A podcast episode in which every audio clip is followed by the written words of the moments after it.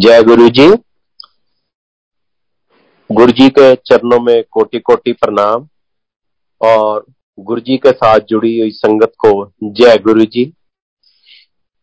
अनंत नाम शुक्राना गुरुजी का कि आज फिर गुरुजी ने हमें सत्संग करने का मौका दिया। मैं तहे दिल से धन्यवाद करता हूं बड़े मंदिर का कि उन्होंने एक बार फिर गुरुजी का गुणगान करने का हमें अवसर दिया। देखिए गुरुजी का तो गुणगान हम तो तुच्छ व्यक्ति हैं, नहीं कर सकते कभी। भगवान का गुणगान तो जितना करें उतना कम है। और सत्संग में अभी मैं सिद्धार्थ मोहन का भजन सुन रहा था जिसमें उन्होंने सबसे पहले कहा कि कौन कहता है भगवान आते नहीं, हम राधा की तरह बुलाते नहीं। तो संगत जी, हम कितने लकी है, कितने भाग्यवान हैं कि हमें भगवान को बुलाना नहीं पड़ा। भगवान स्वयं हमारे पास आए। गुरुजी ने स्वयं हमें अपनी शरण में लिया।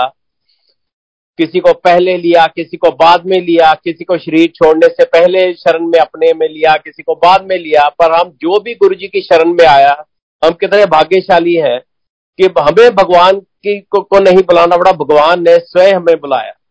दूसरा स्टेप जो सिद्धार्थ मोहन ने गाया कि हम कौन कहता है भगवान खाते नहीं, हम शबरी की तरह उनको बेर खिलाते नहीं। तो संगत जी, गुरुजी देखो ऐसे गुरु कहाँ होंगे जो सारी संगत को लंगर करवा के फिर खुद लंगर करते थे। सारी संगत जब लंगर कर लेती थी, मैं बात कर रहा हूँ 1997 की, 1997 की, जब गुरुजी सेक्टर 33 में थे।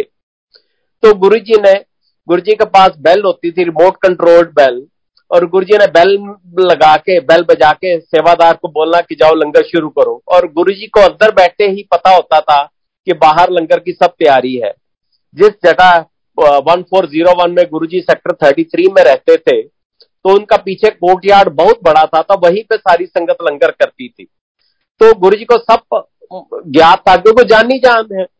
तो उन्होंने कहना रिमोट कंट्रोल बेल बजा के जाए संगत लंगर करे। और देखो सारी संगत जब लंगर कर लेती थी और गुरुजी आज्ञा दे देते थे, तो फिर गुरुजी खुद लंगर करते थे। तो हमें भी कई बार गुरुजी के साथ लंगर करने का मौका मिला। गुरुजी टेबल चेयर पे बैठे होते थे और हम जमीन पे बैठ जाते थे 10-12 लोग, और गुरुजी ने फिर हमको लंगर करवाना। और संगत जी देखो, कोई तो ये सोच रहे होंगे भी गुरुजी तो पता नहीं कैसे क्यों लंगर करते होंगे। गुरुजी इतने सिंपल कि हाथ में चपाती रख के उसके ऊपर सब्जी डालकर चटनी के साथ गुरुजी लंगर करते थे। तो हम तो कह गए भगवान हमें लंगर करवा के फिर स्वयं लंगर करते थे। तीसरा जो स्टैंजा मैंने सुना कि जिसमें कौन कहता है भगवान नाचते नहीं, हम गोपियों की तरह उनको नचाते नहीं। तो गुरुजी तो हमको नचाते थे। गुरुजी ने संगत में बैठे कह देना चल आंटी डांस कर, चल आंटी इस तरह कर। और मुझे याद है बैसाखी का दिन 2007 में कि राजा रेड्डी ने डांस किया, उसके बाद उनके वाइफ और उनकी बेटियों ने डांस किया, और उसके बाद गुरुजी ने सारी संगत को बोला कि जाओ डांस करो। और बड़े मंदिर का जो मेन हॉल है वहां पे सारी संगत ने डांस किया। तो ये है हमारे गुरुजी कि जो भगवान होते हुए भी हमें ये नहीं पता लगने देते कि साक्षात भगवान हमारे सामने बैठे हैं। तो संगत जी, जो चीज जिसमें जिस करके हम भगवान कहते हैं, तो गुरुजी ने कभी देखो ये नहीं हमें किसी चीज की बंदिश नहीं लगाई, कभी कुछ नहीं कहा गुरुजी ने कि ऐसा करो, ये कपड़े डालो, सुबह उठ के पाठ करो, शाम को करो, ये खाना ना खाओ, प्याज ना खाओ, ये ना खाओ, वो ना खाओ। जो करता कोई करे, बस उनका इतना सरल तरीका था, आओ बैठो, गुरबाणी सुनो, लंगर करो, लंगर में ब्लेसिंग है, सत्संग सुनो। गुरुजी यही कहते थे जो सत्संग सुनाता है उसका भी कल्याण है, और जो सत्संग सुनता है उसका भी कल्याण है, और जाओ। और ये गुरुजी का इतना सरल तरीका था। और हम कितने भाग्यवान हैं कि हमें ऐसे गुरु मिले जो साक्षात भगवान हैं, और हमें इतने सरल तरीके से उन्होंने सब कुछ जीवन की राह दिखाई। संगत जी, मैं आपको 1997 का 1997 का इंसिडेंट सुनाता हूँ। हम गुरुजी के पास जाते थे। ये सत्संग मैंने पहले भी शेयर किया था, पर क्या करें, ये इतना गुरुजी की इतनी ब्लेसिंग है कि हमें बार बार शेयर करने का दिल करता है कि कि 1997 में हम गुरुजी के पास जब जाते थे तो गुरुजी खुद गुरुजी ने कहना किसी को, आंटी अपनी अस्थमा वाली प्रॉब्लम दस, अंकल अपनी हार्ट प्रॉब्लम दस, अंकल और डायबिटीज का दस किस तरह होया। और संगत जी गुरुजी ने कहना आला जलेबियां खा ला, फिर शुगर चेक करा ली। और अगले दिन संगत ने आके कहना हाँ गुरुजी शुगर तो पहली बार मेरी नॉर्मल आई है। तो ऐसे ही मेरे मदर को कार्डियक प्रॉब्लम थी, तो सडनली वो काफी सीवियर हो गई। तो हमने उनकी पीजीआई वगैरह में दिखाया तो पीजीआई वालों ने एंजियोग्राफी के लिए कहा।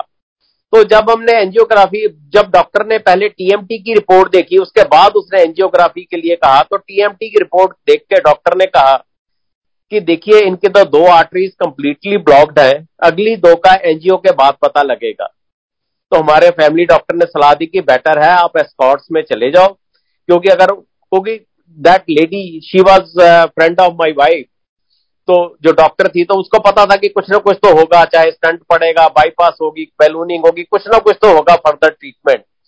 तो उन्होंने कहा बेटर है आप एस्कॉर्ट्स चले जाओ। तो हमने एस्कॉर्ट्स में डेट वगैरह ले ली और जब एंजियोग्राफी हुई तो जो डॉक्टर कर रहा था उसने मेरे छोटे भाई से पूछा, who was with my mother, मेरे मम्मी के साथ था, कहता who is she to you young man. उसने कहा ये मेरी मदर है। कहता congrats, everything is perfectly all right. तो ये गुरुजी है।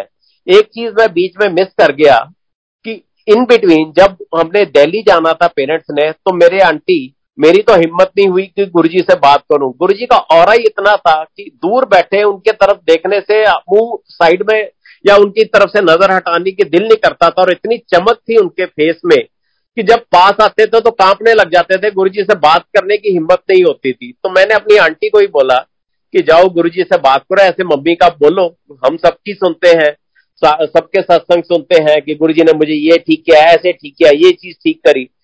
उन्होंने गुरुजी को बोला कि गुरुजी ऐसा इस तरह मम्मी दा हैगा सी, गुरुजी तो पंजाबी में बात करते थे। तो डॉक्टर ने एंजियोग्राफी के लिए बोला, गुरुजी ने नाम पूछा, उन्होंने नाम बताया तो गुरुजी कहते हैं बाद च गल करांगे। तो वो वापस आ गए, उनकी आंखों में आंसू थे। तो एक आंटी ने पूछा कि क्या बात हो गई, कहते हैं गुरुजी देखो सबका कल्याण करते हैं और मुझे कहते हैं मैंने मम्मी का बोला, तो गुरुजी कहते हैं बाद च गल करांगे। तो कहते फिर क्या है, यहाँ पे गुरुजी के पास जाने की कौन सी है भी, आप एक बार चले गए तो दोबारा नहीं जा सकते। गुरुजी के पास कौन से बॉडीगार्ड खड़े हैं जी जो आपको अंदर आगे नहीं जाने देंगे, जो कहेंगे जी कि आपको पहले मिलाए हो गुरुजी को दोबारा क्यों जा रहे हो। फिर क्या, जब गुरुजी आपको दोबारा जब आज्ञा देंगे घर जाने की आप फिर बात कर लेना। तो ऐसे ही हुआ, जब गुरुजी ने रात को आज्ञा दी तो कहते गुरुजी तुम मम्मी का दस्या तुसी कैसी बात गल करांगे। गुरुजी कहते गल की करनी है, करता कल्याण। तो coming back to the old thing कि जब एंजियोग्राफी हुई और डॉक्टर ने मेरे भाई को बोला कि ये तो बिल परफेक्टली ऑल राइट है, तो वापस वो नीचे भागा भागा आया, मेरे फादर को बताया। तब मोबाइल तो होते नहीं थे, उन्होंने हमें रिंग किया और हम गुरुजी के पास जाने ही लगे थे। तो जैसे ही मेरी आंटी ने माथा टेका तो गुरुजी को कहते गुरुजी मम्मी की रिपोर्ट आ गई है, बिल्कुल ठीक है, सब कुछ ठीक है। गुरुजी कहते अच्छा तेरी माँ लगती है, तेरी सस लगती है। शी सेड गुरुजी सस लगती है। गुरुजी कहते हैं तू सस का कल्याण करा है, नुआ तो जलसी कर दिया ससा। तो उसके बाद तो गुरुजी ने मेरी आंटी का नाम ही रख दिया नू सस, किसी ने आना ए देखो ए कुड़ी ने संता तो सस का कल्याण कराया। तो उसके बाद तो गुरुजी की इतनी ब्लेसिंग्स हुई, इतनी ब्लेसिंग्स हुई, ब्लेसिंग्स तो पहले भी, कई बार तो हमें पता भी नहीं लगता कि गुरुजी ने हमें कैसे ब्लेस किया। गुरुजी खुद कहते होते थे कि ਤੁਹਾਡੇ ਜਿਹੜੇ ਕਰਮ है 90% तो मैं ਕੱਟ ਦੇਣਾ, 10% तब भोगने पैंदे है।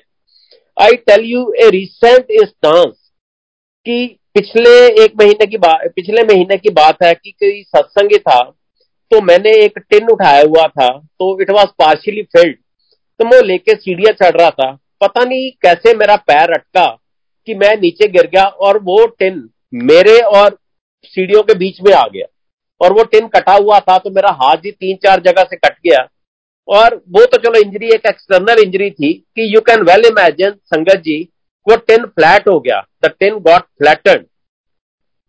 तो एकदम मुझे रिब्स में बड़ी सीवियर पेन हुई। खैर उस वक्त तो मैंने कुछ नहीं बोला, फटाफट जाके उनकी किचन में मैंने हाथ धोए, हाथ धो के कैसे जैसे ब्लड को बंद किया, पीछे पट्टी बांध के रिस्ट पे। तो उसके बाद मैंने इमरजेंसी में दिखाया हॉस्पिटल में, तो डॉक्टर ने तो वो तो कर दी, इंजेक्शन वगैरह लगा दिया, कहते आप कल ऑर्थोपेडिक सर्जन को जरूर दिखाना। वो सर्जन ने एक्सरे वगैरह किया, कहता देखो मुझे एज सच तो कोई इतनी इंजरी ऐसे नजर नहीं आ रही, पर एक चीज मैं बता दूं कि जैसे हाथ लगाया उसने दबाया, कहता जी आपको पेन काफी देर रहेगी, कम से कम 1.5 महीना तो आपको सीवियर पेन रहेगी और आपने घबराना नहीं। मैंने कहा ठीक है। अब मैं घर आया, घर वालों ने तो यही कहा कि आपकी तो एज है, आप ऐसे ट्रेन उठा के ऊपर जा रहे थे, ये क्या है, आप वो सेवा किया करो जो आपकी एज को शोभा देती है। तो मैंने कहा ये मैंने उसी का कोरिलेट गुरुजी की बात याद आ गई कि पता नहीं क्या बुरे कर्म थे जो गुरुजी ने काट दिया और 10% मुझे सिर्फ भोगना पड़ा, पता नहीं क्या हो जाता, मुझे क्या चोट लगती, क्या हो जाता, जो सिर्फ गुरुजी ने कष्ट अपने पे लेके मुझे सिर्फ थोड़ा सा कष्ट दिया।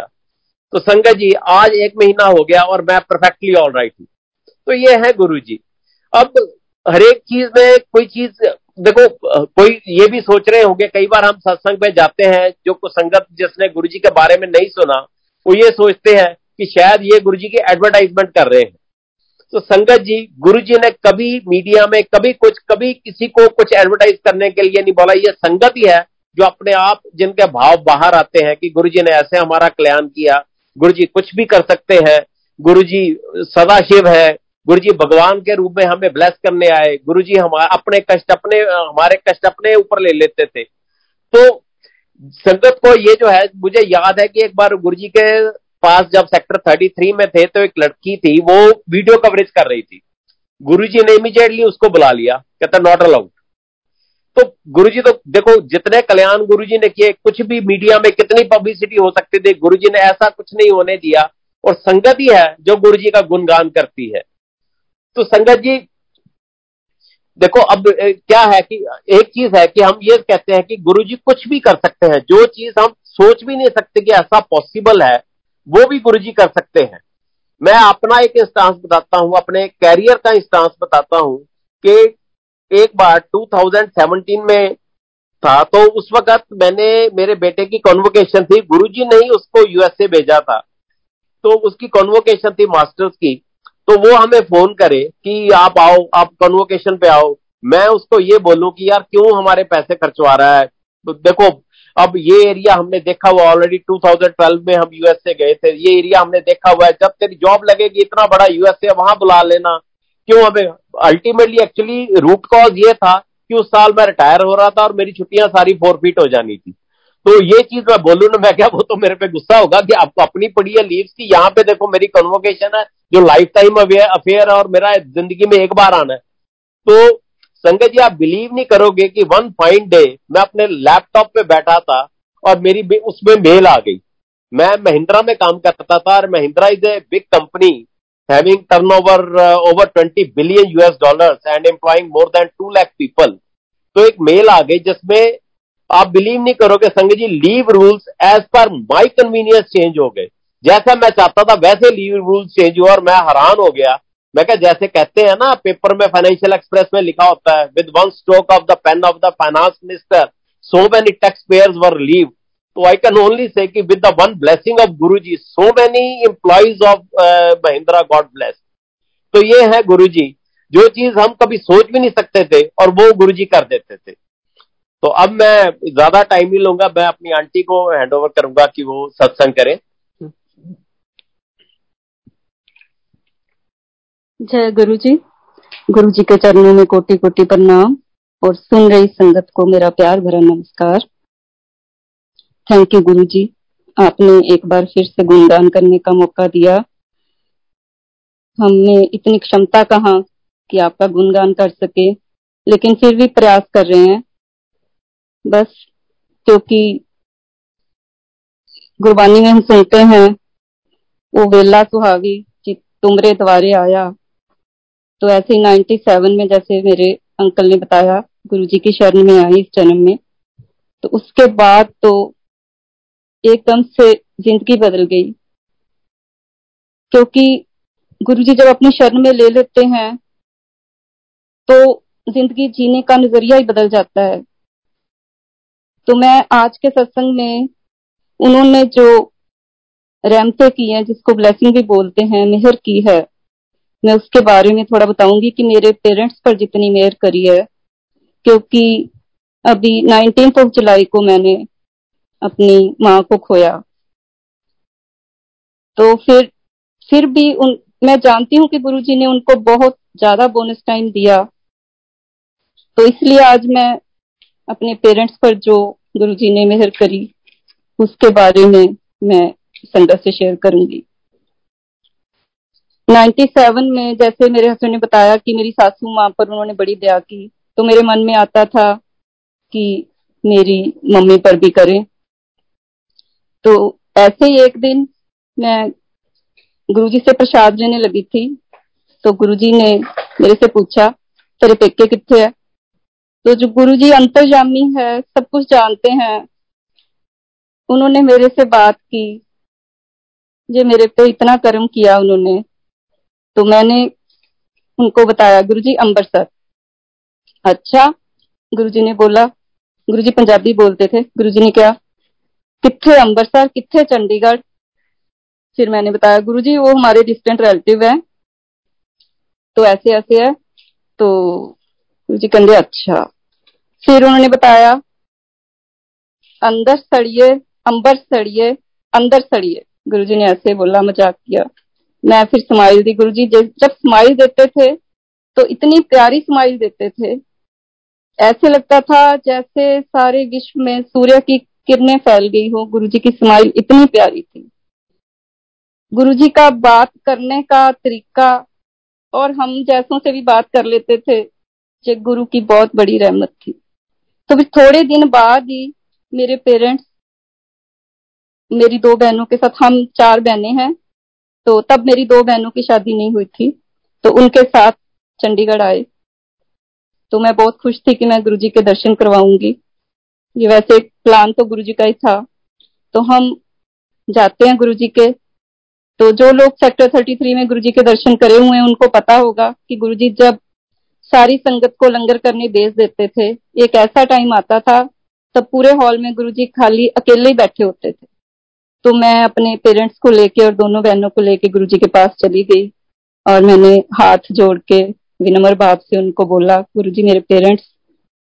गुरुजी ने पूछा की चाहिए, तो मेरे डैडी ने बोल दिया गुरुजी कुछ नहीं चाहिए, असी दर्शन करना है।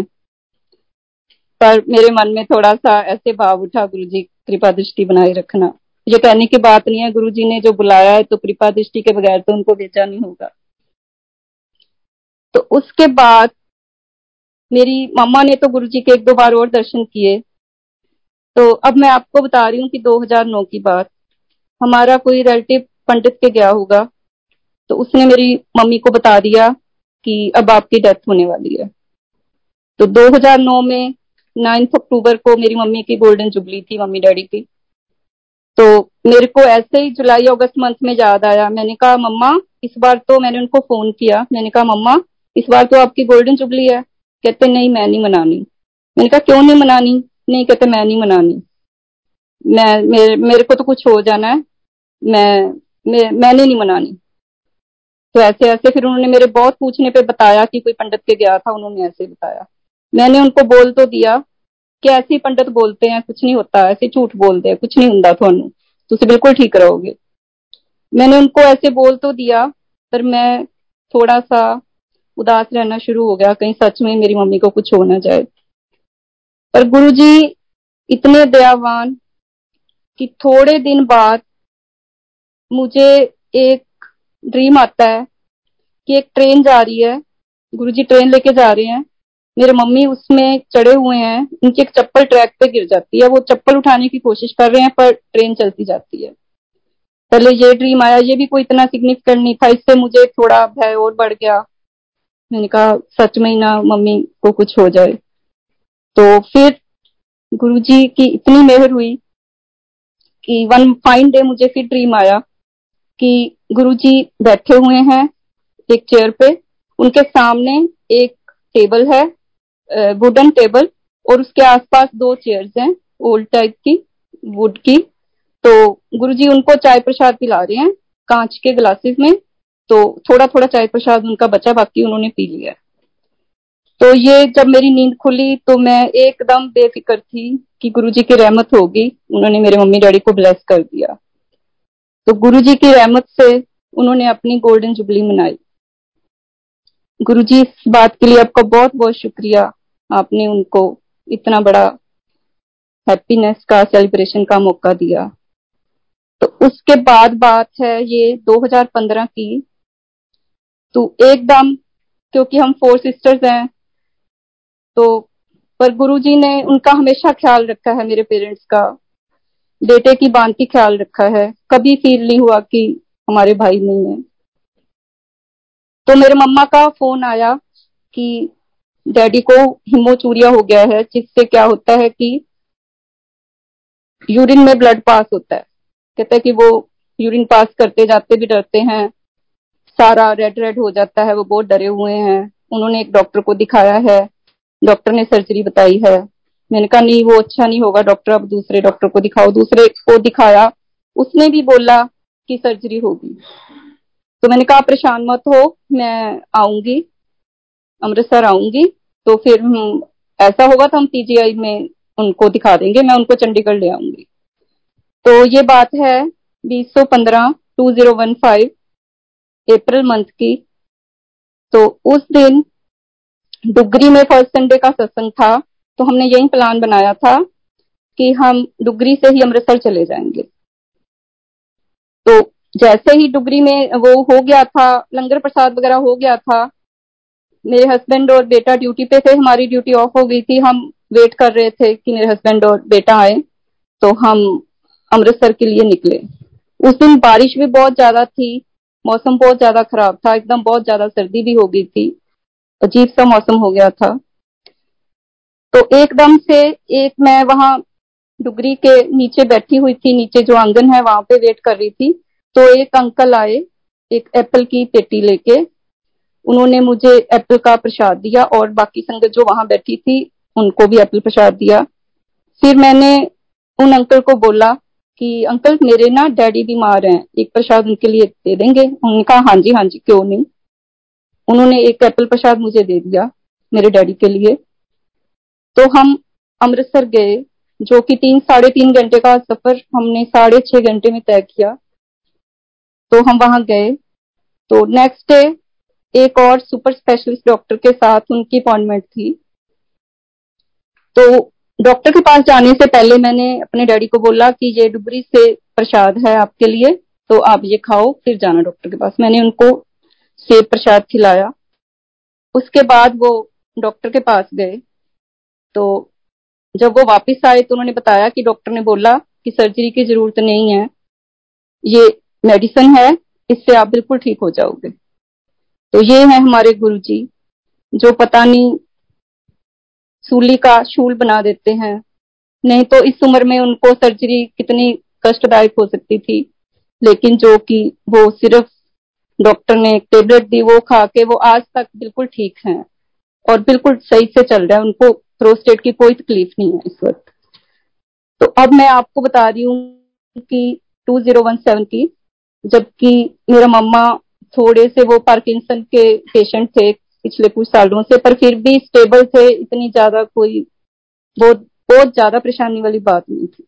उनको एकदम से कोई डॉक्टर चेंज किया तो नई मेडिसिन की कोई रिएक्शन हो गया उनकी बॉडी में, जिसकी वजह से उनको हॉस्पिटलाइज करना पड़ा। तो वो बहुत ज्यादा वायलेंट हो जाते थे और अजीब अजीब सी बातें करते थे कि मैंने बीजी के पास चले जाना है, मैंने बीजी देख लिए हैं, मेरा टाइम आ गया, इस तरह की बातें कर रहे थे। फिर मैंने गुरुजी से बहुत प्रे की, गुरुजी प्लीज थोड़ा मम्मा को ठीक कर दो। तो फिर उस दिन उनकी एमआरआई होनी थी। तो एमआरआई के लिए उनको जब लेके जा रहे थे तो मेरी एल्डर सिस्टर थी जो उनके साथ गई। तो मेरी एल्डर सिस्टर ने चाहे गुरुजी के दर्शन नहीं किए हुए थे, पर उसने हमारे से गुरुजी के गुणगान सुने हुए थे। तो अभी एमआरआई की रिपोर्ट नहीं आई, वो एमआरआई करा के वापिस ही आए। तो उसने आके मुझे बताया कि रेनू कि एम्बुलेंस में बहुत ज्यादा फ्रेग्रेंस थी, फूलों की बहुत ज्यादा इंटेंस वाली। तो मुझे तभी यकीन हो गया कि ये गुरुजी का करिश्मा है, गुरुजी की रहमत है, मेरे मामा ठीक हो जाएंगे। तो जब रिपोर्ट आई तो वो बिल्कुल ठीक थी और 8-10 दिन हॉस्पिटल में रहने के बाद वो फिर घर आ गए। तो ये है गुरुजी जो कि कष्ट हरता है। इस कल जो अगर तपता हुआ रेगिस्तान है तो गुरुजी ठंडी हवा का एक झोंका है, उनके चरणों में स्वर्ग है।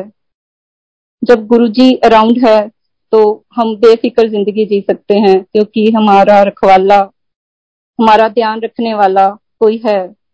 हम आराम से जिंदगी जी सकते हैं, बेफिक्र होके, केयर फ्री होके। तो अब मैं आपको 2019 की बात बताती हूँ।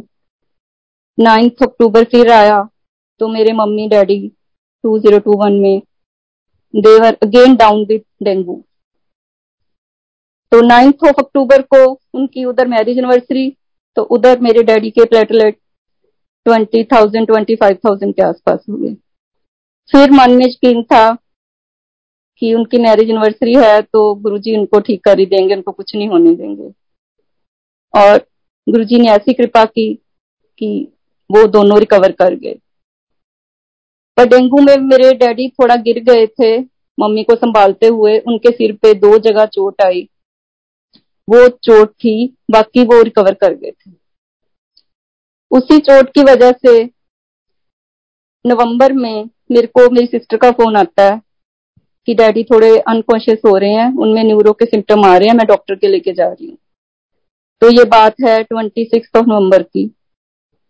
तो जब उनकी MRI हुई तो डॉक्टर ने एकदम एमरजेंसी में एडमिट होके सर्जरी करवाने को बोला, क्योंकि वो डेंगू के दौरान गिर गए थे, इसकी वजह से उनके स्कल के आसपास ब्लीडिंग जमा हो गई थी। तो डॉक्टर ने 27 नवंबर को सर्जरी की डेट दी, सुबह 8 बजे। तो फिर मन में गुरुजी का विश्वास तो है ही है पक्का, और साथ में 27 नवंबर को हमारी मैरिज एनिवर्सरी होती है। तो मन में ये पुख्ता यकीन था कि गुरुजी हमारी मैरिज एनिवर्सरी के दिन मेरे डैडी को कुछ नहीं होने देंगे। तो सुबह 8 बजे की सर्जरी 8, 9, 10 होती होती शाम को, टलती टलती शाम को 6 बजे हुई। जब किसी घर के किसी मेंबर का ऑपरेशन हो रहा हो ऑपरेशन थिएटर में, तो बाकी फैमिली मेंबर्स की क्या हालत होती है ये इसका अंदाजा आप खुद लगा सकते हो। पर गुरुजी इतने मेहरबान हैं कि उनकी सर्जरी टलते टलते 6 बजे शाम को हुई, जबकि सत्संग था चंडीगढ़ में। तो हम उधर सर्जरी हो रही थी तो उधर हम सत्संग में गुरुजी के चरणों में बैठे हुए थे, बेपरवाह थे कि गुरुजी सब भलाई करेंगे। तो उधर सत्संग खत्म होता है 8 बजे, तो उधर मेरी सिस्टर का फोन आता है कि सर्जरी कामयाब है, डैडी को ICU में भेज दिया। तो ठीक ऐसे हो गया। तो 2-3 दिन बाद जब मैं अमृतसर गई तो मेरे को लग रहा था डैडी मुझे पहचानेंगे नहीं, या ऐसे है न्यूरो सर्जरी थी, कुछ गड़बड़ ना हो जाए। पर गुरुजी का इतना शुक्रिया कि मेरे डैडी बिल्कुल ठीक थे। थोड़ी देर में उन्होंने मेरे से बात करी और मेरे को बोला कि रेनू, मुझे तो तेरे गुरुजी ने बचा लिया। मैं कहा डैडी कैसे? कहते कि मैं जब मेरे को नहीं पता, ऑपरेशन के बाद मेरे को ले गए थे ICU में, मेरे को नहीं पता, वो तो आई वॉज टोल्ड आफ्टरवर्ड्स कि मेरे को ऐसे ले गए थे। कहते मेरे को मिडनाइट ड्रीम आया कि मेरे को रस्सियों से बांध लिया है, कोई अजीब अजीब शक्लों वाले 7-8 फुट लंबे लोग थे जिनके ऐसे ट्रायंगुलर से फेसेस थे, उन्होंने मुझे रस्सियों से बांध लिया।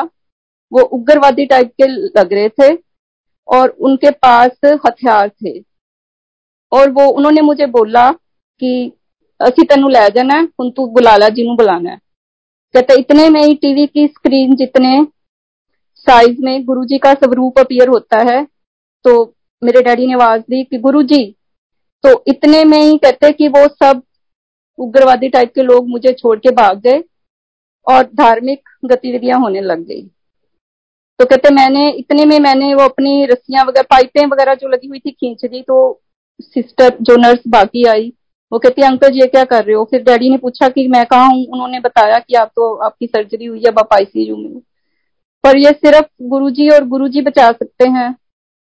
जो कि दूसरे जहान से वापस लेके आते हैं जब उनकी रहमत हो जाती है। तो फिर मेरे डैडी ने बोला कि ये गुरुजी की रहमत है, तू बड़े समागम में खड़े होके ये बताना मेरी तरफ से। तो आज गुरुजी ने ये बताने का मौका मिला है और रोम रोम से शुक्राना निकलता है गुरुजी का। गुरुजी आप हैं तो हम हैं, आपके बगैर हम कुछ नहीं है, बिल्कुल जीरो हैं हम, हमारी कोई एग्जिस्टेंस नहीं है आपके बगैर। इस तरह हमेशा हमें अपने चरणों में लगाए रखना और अपना आशीर्वाद सब पर बनाए रखना। अब मैं अपने यंगर सन जो कि LA कैलिफोर्निया में रहता है उससे रिक्वेस्ट करूंगी कि वो गुरुजी के बारे में, गुरुजी का गुणगान करें। जय गुरुजी महाराज। Thank you so much Guruji and Bade Mandir for allowing us to share our satsangs again. तो मैं starting करूँगा 97 से when we just started going. तो I was just under 5 years old. तो इतनी समझ तो नहीं थी but इतनी मतलब एक feeling होती थी कि वहाँ पे गुरुजी के पास जाने का मन करता था and despite वहाँ पे रात को हमें 1 बज जाना कभी 2 बज जाना and मैं just school जाना शुरू हुआ था तो अगले दिन सुबह स्कूल जाना होता था बट एकदम हम फ्रेश होते थे लाइक कभी भी हम लेट जागने के ऐसा नहीं हुआ कि स्कूल में नींद आई हो। पर अगले दिन शाम को फिर से हमारा मन करता था कि हाँ जी गुरुजी के पास जाना है। हमने कभी मैंने दादी माँ की गोदी में गुरुजी के सामने बैठे रहना, कभी हम सब बच्चों ने बाहर खेल रहे होना, तो एक अलग ही फीलिंग थी which like I just can not explain जो उस टाइम पे हमें होती थी। तो गुरुजी की मेहर चलती रही एंड अभी भी इतनी ज्यादा चल रही है हमें। We just feel blessed with Guruji's grace। तो coming to 2016 with Guruji's grace मैं LA में USA में पढ़ने आया था मास्टर्स करने। तो मैं जब वहाँ पढ़ रहा था तो वहाँ पे फुटबॉल का एक टूर्नामेंट होता है एंड प्लेइंग, तो उसमें मुझे नी फ्रैक्चर हो गया। तो away from home knee fracture हो गया। उन्होंने 8 से 10 हफ्ते का bed rest, complete bed rest कहा। तो मेरे फ्रेंड्स मुझे इमरजेंसी में वहाँ ले गए एंड उन्होंने कुछ थोड़ा सा ट्रीटमेंट परफॉर्म किया and they sent me home कि हाँ जी आपको तो ऑलमोस्ट 2-2.5 महीने घर पे बेड पे बैठना है। तो ये सब इमरजेंसी रूम में हुआ था। तो उन्होंने फिर यहाँ पे जब ऑर्थोपेडिक सर्जन को दिखाना होता है तो it's a whole another task, it's unlike India कि we can easily access the doctor. तो जब अपॉइंटमेंट मिली डॉक्टर को, ऑर्थोपेडिक डॉक्टर को मिलने की USA में आफ्टर लाइक 6 days, तो उसने दोबारा से एक्सरे किया। तो उन यहाँ पे डिजिटल एक्सरे नॉर्मली यूज होता है, तो उन्होंने उनके पास एग्जैक्ट पिन पॉइंट था जहाँ पे इंजरी थी। तो एक्सरे हुआ, उसके बाद डॉक्टर के सामने एग्जामिनेशन टेबल पे बैठा हुआ हूँ। तो वो देख रहा है, कभी वो देख रहा है, कभी वो एक्सरे को जूम इन जूम आउट कर रहा है। फिर वो मुझे पूछ रहे कि हाँ जी आपके एक्सरे यहाँ पे है, मैंने कहा मतलब आपके चोट यहाँ लगी थी, मैंने कहा हाँ जी यहाँ लगी थी। तो फिर कभी वो जूम इन जूम आउट कर रहा है, कभी वो फिर उसने फोन किया नीचे लैब को कि जी आपने सही जगह का एक्सरे लिया है ये वो, कहते हैं हाँ जी हमने तो एग्जैक्ट इस पॉइंट का था, तो आप पॉइंट चेक कर लीजिए, मतलब हमने सेम एग्जैक्ट कोऑर्डिनेट्स का एरिया का लिया एक्सरे। तो जब ये सब कर रहा था तो आई रियली न्यू कि व्हाट्स हैपनिंग, मतलब आई वॉज जस्ट, मैंने आंखें बंद करी, गुरुजी का थैंक यू किया कि I know what's happening, I know you are running the show here, तो कोई नहीं इसको मतलब मुझे नहीं पता गुरुजी ने किसी चीज से मुझे बचाना था। I had just started driving here in California, तो and I was used to be out always, तो मुझे नहीं पता गुरुजी किस चीज से बचा रहे थे। तो that was the best way मेरे लिए टू स्टे एट होम। तो मैंने पूरा वो डॉक्टर ने के वर्ड यही थे, कहता आई डोंट नो यहाँ पे फ्रैक्चर था आपके और अभी तो 6 दिन ही हुए हैं तो अब नहीं दिख रहा, I don't know what's the reason, but nonetheless because you are still young and it's about your knee, तो जो आपको पूरी लाइफ अफेक्ट कर सकता है, तो इसलिए आई वुड रिकमेंड कि आप अपना रेस्ट कंटिन्यू रखिए and see me back in like 3 weeks।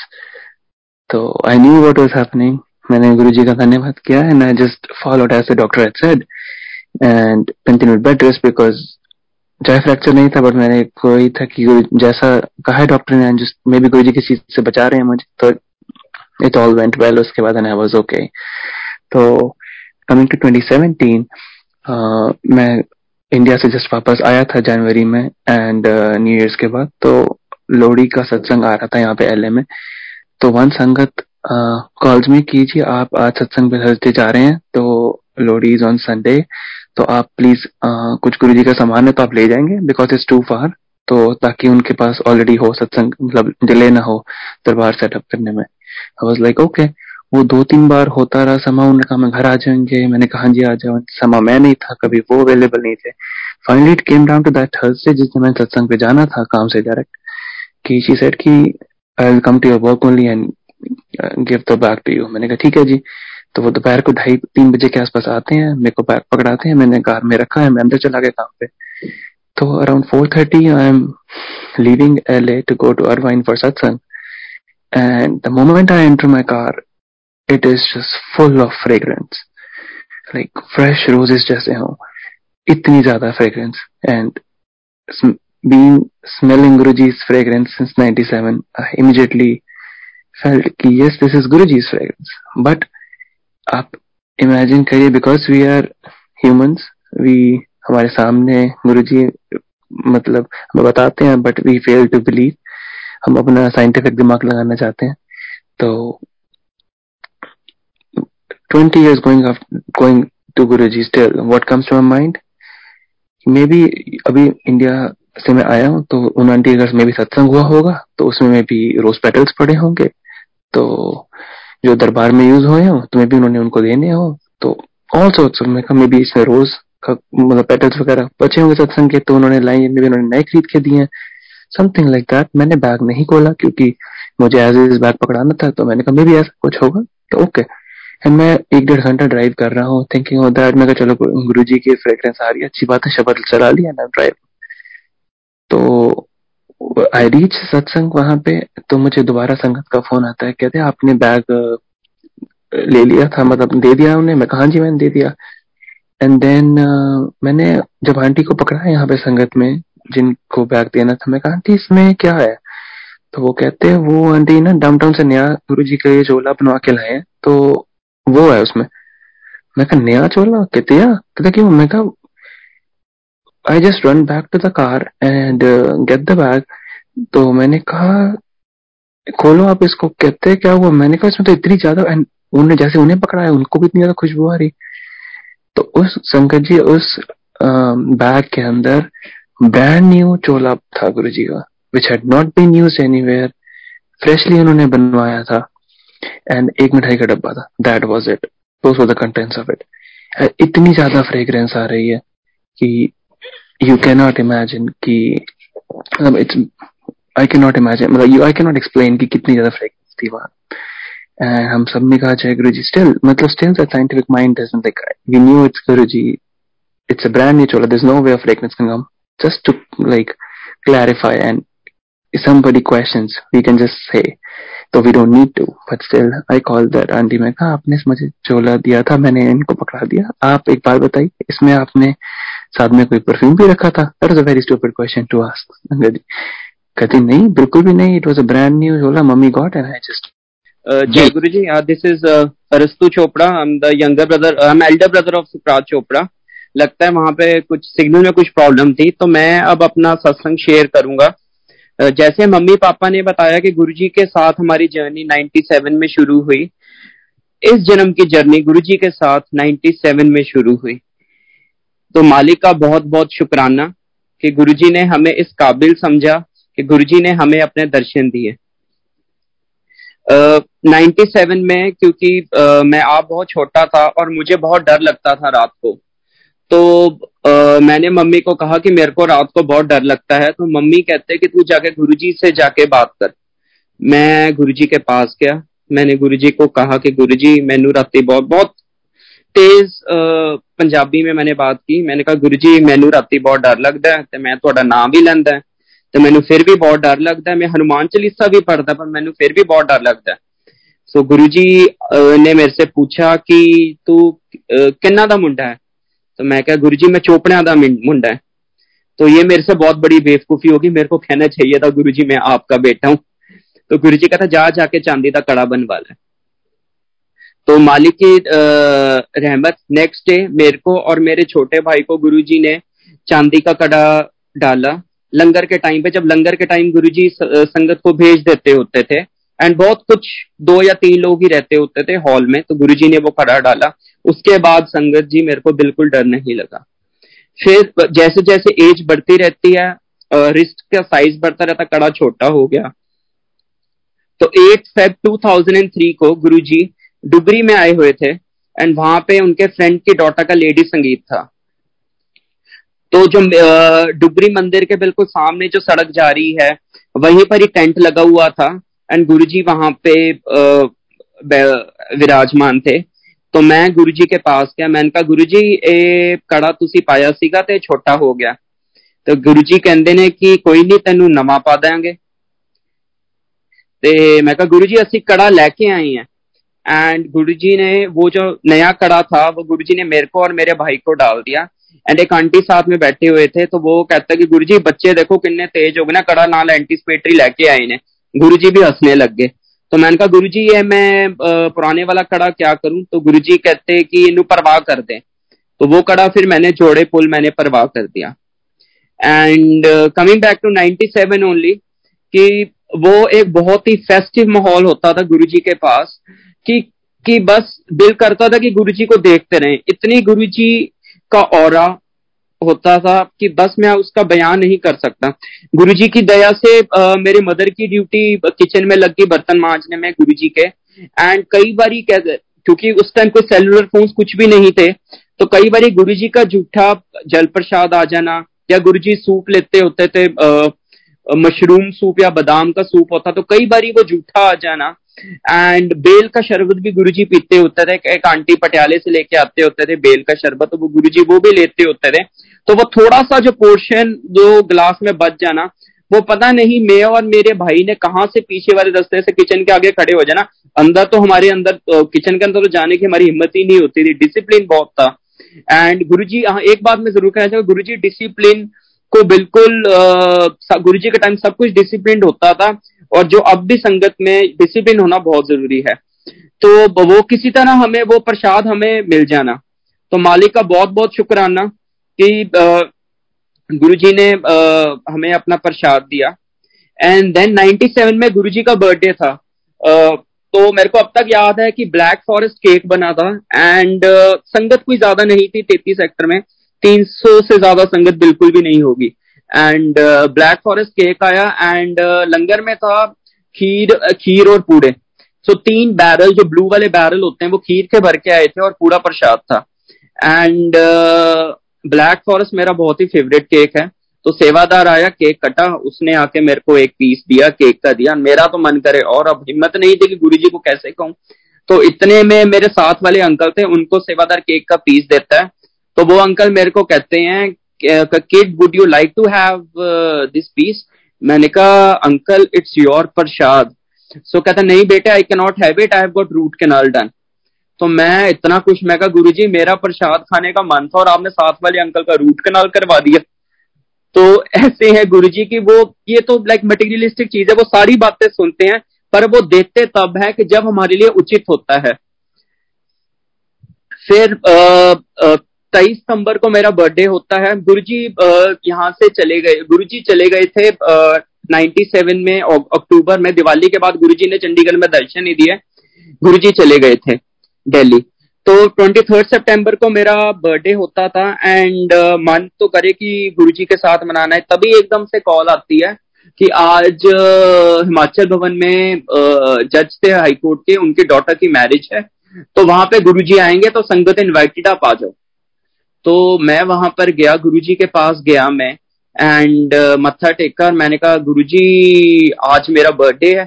तो गुरुजी कहते हैं काका वो तो हो गया and he smiled at me and give me extra प्रसाद।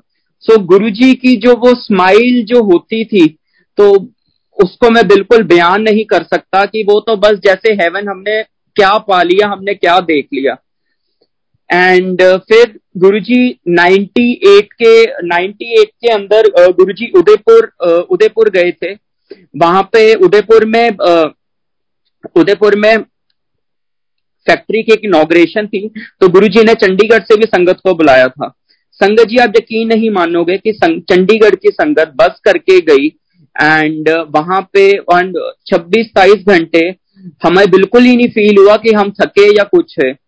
वहां पर हमने गए, गुरुजी ने वहां बहुत बढ़िया प्रोग्राम था। वहां पे गुरुजी ने जाते वक्त वहां पे 1 per family सबको चांदी का गिलास दिया। एंड गुरुजी ने एक संगत के चीनू भैया हैं, ताया जी के बेटा, उनको बोला कि जाओ इनको जाके बड़ा मंदिर दिखा के लाओ। तो अब उन्होंने हमें इतना तो पता था कि बड़ा मंदिर बन रहा है, एंड बट गुरुजी की दया से हमें वो देखने का मौका मिला। एंड गुरुजी ने अपने शूज भी दे दिए उन्हें कि ये वहां पे रख देना। संगत जी आप बिलीव नहीं करेंगे, पूरी बस के अंदर गुरुजी के नाइकी के शूज थे, व्हाइट कलर के। एंड हम ऐसे एज अ बच्चों को बहुत क्रेज होता था कि हमने गुरुजी के शूज का आज कौन से डन है। He used to love Nike shoes. तो वो पूरी बस में फ्रेग्रेंस ही फ्रेग्रेंस होगी। तो हमें वहां पर ले गए, बड़े मंदिर ले गए। बड़ा मंदिर बन रहा था एंड हम बच्चे शरारती, हम ऊपर शिवलिंग के वहां पे चढ़ गए। तो नीचे किसी ने देखा और हमें बहुत नीचे उतरे, तो हमें बहुत डांट पड़ी बड़ों से कि आप ये क्या करने गए थे वहां पर। बट गुरुजी ही मत देते हैं, शरारत तो की थी। तो हमने लाके वो शिवलिंग के पीसीस थे, वो हमने लाके घर वालों को दिखा दिया और घर वाले शांत हो गए।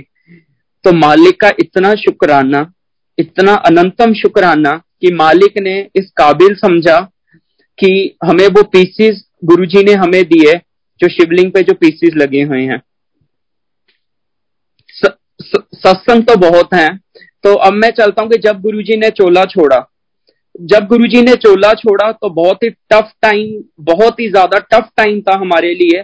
कुछ समझ ही नहीं आ रही थी कि गुरुजी अब कहाँ गए। पर गुरुजी ने स्टिल रिमेम्बर जिस दिन गुरुजी ने चोला छोड़ा था, मी एंड माई मम we were pretty much uneasy at home. कुछ समझ ही नहीं आ रहा था, कि कुछ लग रहा था कि समथिंग इज नॉट गुड। अगले दिन हमें खबर आ गई कि नहीं, गुरुजी ने चोला छोड़ दिया। एंड बहुत मुश्किल समय था, कुछ समझ ही नहीं आ रहा था। हम तो जैसे अनाथ हो गए थे, हम कहाँ जाएंगे, क्या करेंगे। पर गुरुजी ने बाद में ड्रीम में आके हमें अश्योर कर दिया कि नहीं, मैं कहीं नहीं गया हूं, मैं आपके आस पास ही हूँ। एंड गुरुजी अब चाहे फिजिकल फॉर्म में नहीं है, बट हम गुरुजी को अब देखिए, क्योंकि हमने गुरुजी के दर्शन किए हैं, वो हम जरूर मिस करते हैं। वो फीलिंग, जो टच वाली फीलिंग तो बिल्कुल नहीं आ सकती। बट एक बात हमें ये पक्का पता है कि गुरुजी हमारे अंग संग सहाय हैं, हमारे पास ही हैं।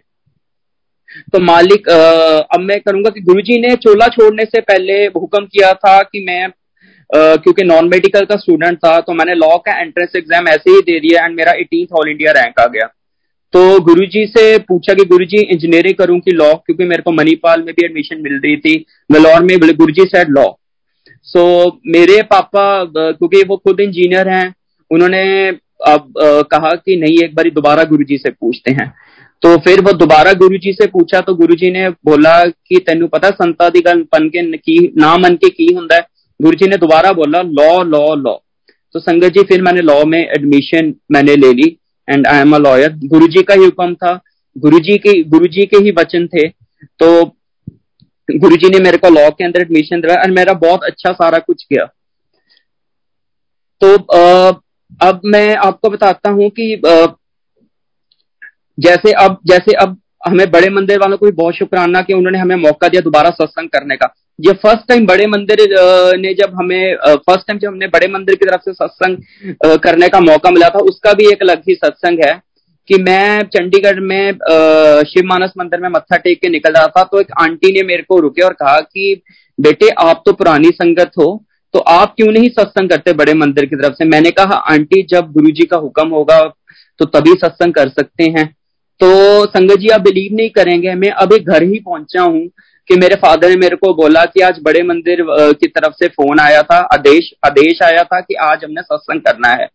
तो मैंने कहा ये गुरुजी का ही आदेश है कि हमने सत्संग करना। और उस दिन हमने सत्संग करा।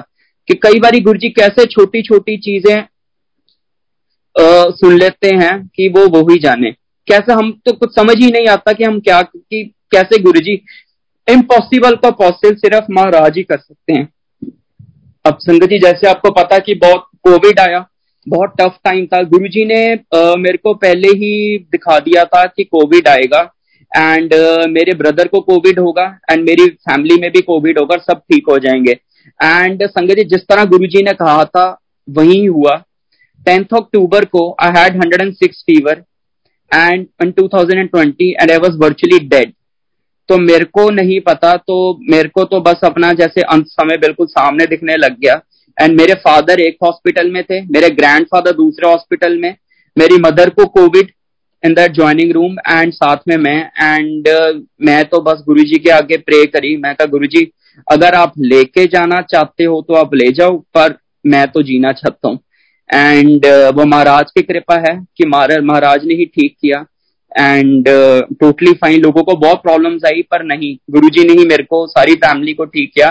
गुरुजी ने जिस तरह बताया था कि ब्रदर को कोविड होगा, उसने फरवरी 2020 में जब चाइना में कोविड आया था, गुरुजी ने बताया कि इसको ड्रीम में आके इसको कोविड होगा, भाई कहता नहीं ऐसे कुछ नहीं होता है। एंड उसको कोविड हुआ, उसको जाके नवंबर 2020 में कोविड हुआ। एंड संगत ने बहुत हेल्प करी, बहुत दूर दूर से संगत आती। गुरुजी हाँ एक बात मैं कहना चाहूंगा, गुरुजी कहते होते थे कि ये संगत ही आपके काम आएगी। एंड कोविड के टाइम में जब किसी रिश्तेदार किसी ने हेल्प नहीं की, संगत ही थी जिसने हमारी हेल्प की। कहाँ से संगत खाना देने आती थी, फोन आते थे, पूछते थे। तो ये गुरुजी की एक बनाई हुई पूरी फैमिली है। आपको अपने रिश्तेदारों से ज्यादा प्यारी हमें अपनी संगत लगती है। तो आगे मैं आपको बताऊंगा कि हाँ जी कि with Guruji's blessings I got married on 15th August this year only and उसका भी बहुत बड़ा सत्संग है कि कैसे मेरे लिए जैसे बहुत लाइक अप्रोच कर रहे थे, रिश्तों के लिए अप्रोच कर रहे थे, तो गुरुजी हुक्म कर देते थे कि ड्रीम में आके या फिर थ्रू टेलीपैथी यूज्ड टू से कि नहीं ये ठीक मतलब कि नहीं है या ये तुम्हारे लिए उचित नहीं है या ये ऐसे नहीं है।